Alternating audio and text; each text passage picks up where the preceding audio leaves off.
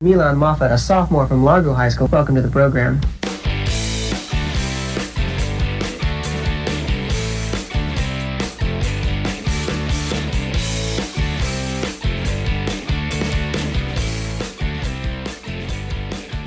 MyLan was just, she was incredible. She was just so talented, and I really admired her. All the stars were aligned. The girls' team was really good. MyLan Moffat came in. Oh, MyLan Moffat. She was just uh, a sight to behold. She was just an all-in kid. As a freshman, you go to the state championships, you win the mile. Now you go back as a sophomore and you win it again. Are you kind of thinking about the possibility of that four-time state championship? I'll aim for it. Yeah. There aren't that many people that have done that. I'll look at it as a challenge. They would have like those field days in, I guess, elementary school, and I would always beat the boys in the races. so I guess the word got out that I was fast.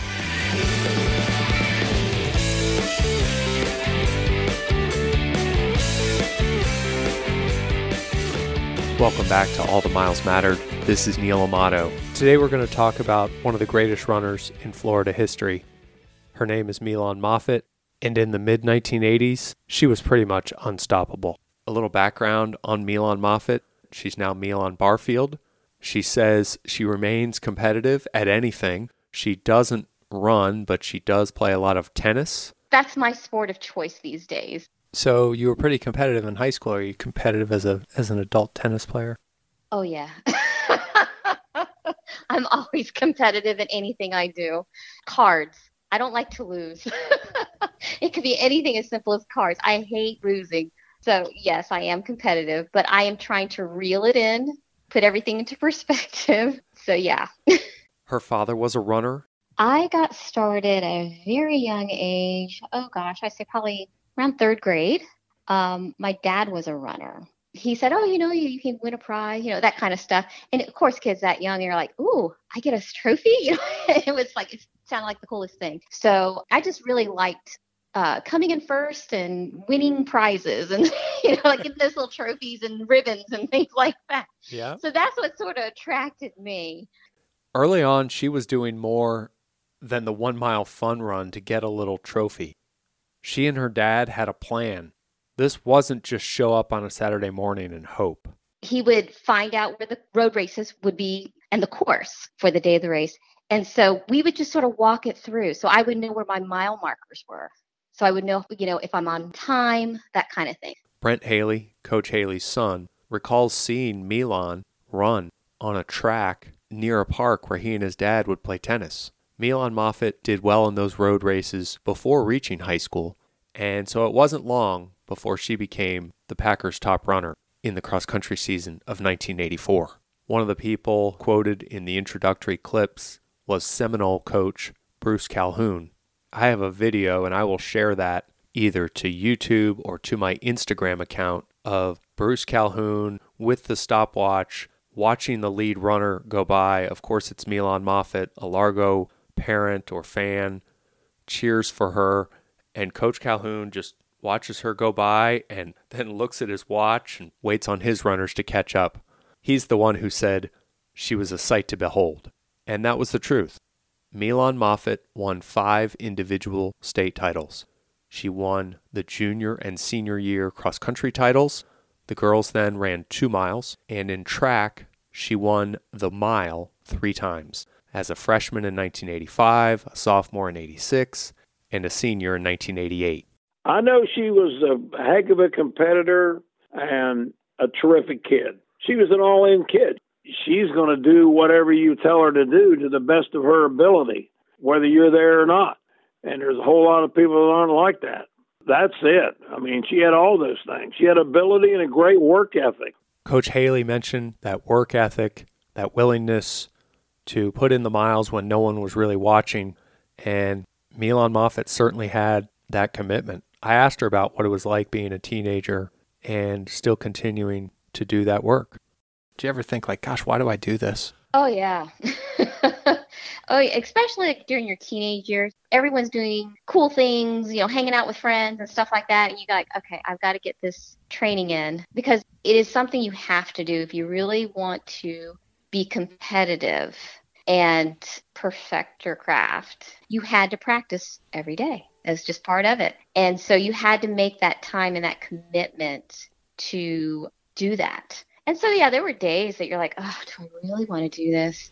And then you, you know, you think about it, and you're like, yeah, because you know, once you start running, and you're like, yeah, I, I enjoy this. So, you know, everyone has those days, I'm sure, but um, I know I did.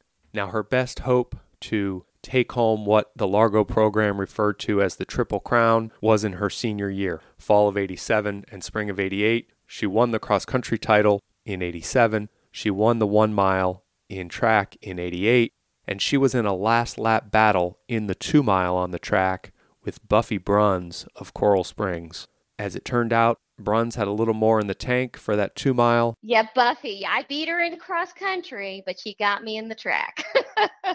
and so MyLan Moffat was denied in her attempt at the Triple Crown. Now, I'll talk more about that Triple Crown in another episode. No matter what, MyLan Moffat left her mark on distance running. Her coach officially was a guy named Harry Carruth. Harry Carruth had actually had one of his sons run for Coach Haley, but he was not a running coach, so to speak. Harry Carruth was the girls' coach, and he was a swimming coach. And he knew that I knew more than he did, and he was a good guy. There was no jealousy, no anything. He knew that she would be better if she was running with us. And I put her in there with the boys just like she was a boy as far as times go with the boys of their ability. So MyLan did a lot of her workouts with the boys. She was just as good as many of them. So really, Coach Haley was my primary coach. You know, it made sense. MyLan Moffat looks back fondly on her time being coached by Coach Haley. He was awesome. I, I can't say enough positive things about Coach Haley because he had a way of getting you to be the best person like you're the best runner but also person that you could be. It was like it went beyond running you know what i mean? He wanted you to be a more you know well-rounded individual and and so it wasn't running wasn't like the focus. It's like that wasn't his priority. His priority was you as an individual i spoke to one of mylan moffat's running peers in pinellas county from that time seminoles michelle kreisel who went on to run at william and mary collegiately kreisel rarely beat moffat and she recalls in particular often going out really fast in races she liked the shorter distances anyway I never felt anxiety about racing. I just like went out and to my detriment would go out in first place a lot. and then slow down and get passed by MyLan and other people.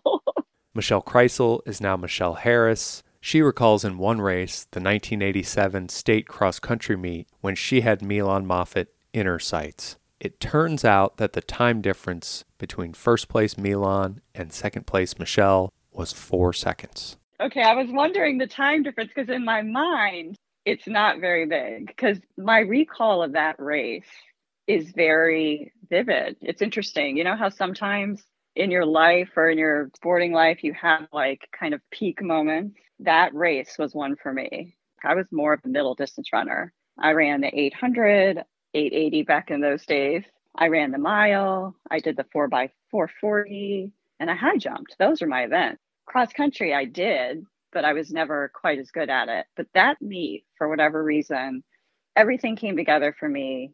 And I kind of remember it being chilly, and we had some little, I probably called them hills at the time, but there was some terrain more than we were used to having. Probably nothing significant, but more than we were used to having. And I just remember being out on that course and kind of running along. I looked up in the second half of the race. We only ran two miles, the girls at that time. And I'm like, wow, MyLan's, I can see her. Like she's not that far away. And I managed to accelerate. And I think over the last half mile, I just remember pulling closer and closer. And as we got to the finish line, I was closing in.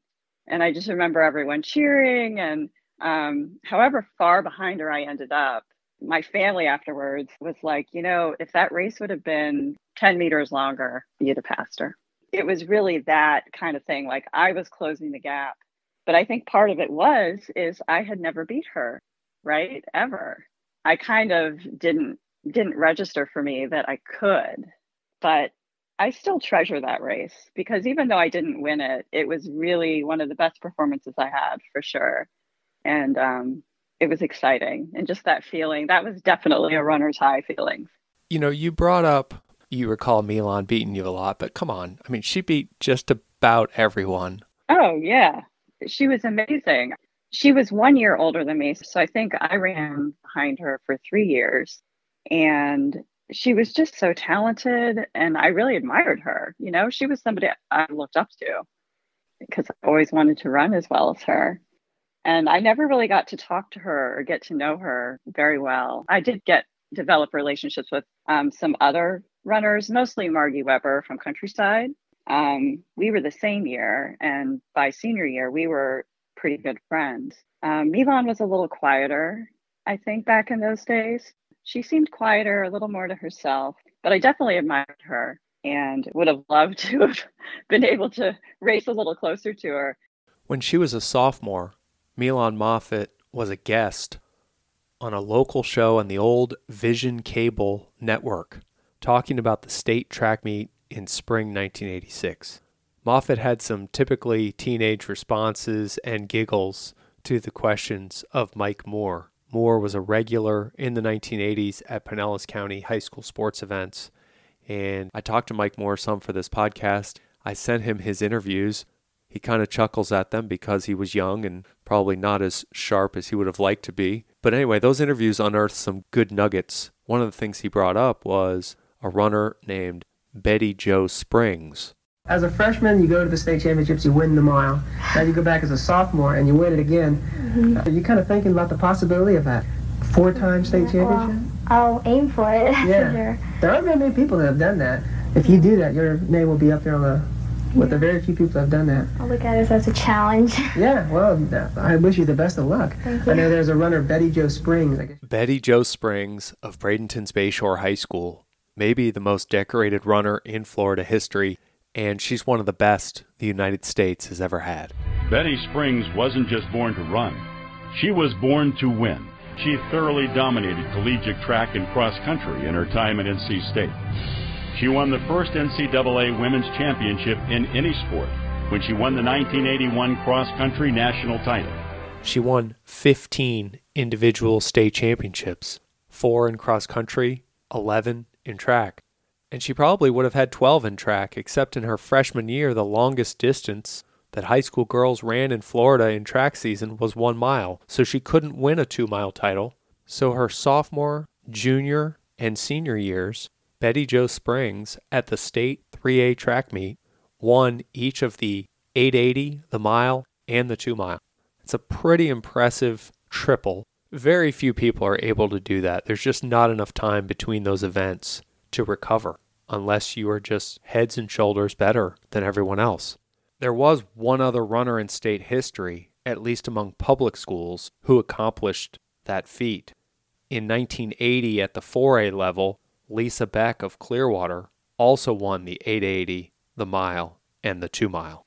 It's interesting that Betty Jo Springs was able to win the state titles that she did because if she comes along just a few years earlier, she doesn't even have the opportunity. Sports for girls, let's be honest, there weren't as many opportunities for them in the 70s, and while the opportunities have grown, girls didn't run two miles in track when they first started the state meet. It was not until 1997 that girls in Florida ran the same distance as the boys in the fall cross country season three miles and later a 5K, 3.1 miles. Looking back, it's kind of crazy. It makes me wonder what people were thinking. But it wasn't just in Florida where that thinking prevailed that girls or women couldn't handle long races. It was the summer that MyLan Moffat started high school that was the first year women ran the marathon in the Olympics. That was 1984 in Los Angeles. Two of the favorites run side by side. Joan Benoit of the United States wearing the white cap, and Grete Waitz of Norway.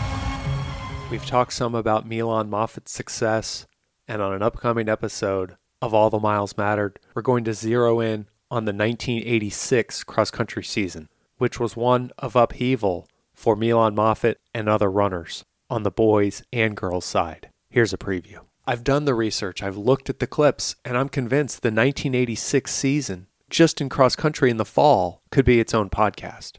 I felt like I was infringing upon her territory a little bit. And you were telling me that Jenny Souls from Keswick Yeah. Christian is going to join the team, Yeah. and she's just a freshman. She was tremendous as a ninth grader. She was better than MyLan. Been pretty lucky as far as injuries. Have you had very Yes, many? I've, I've never been injured. So. Never been injured. No. You know, a little knock on wood here.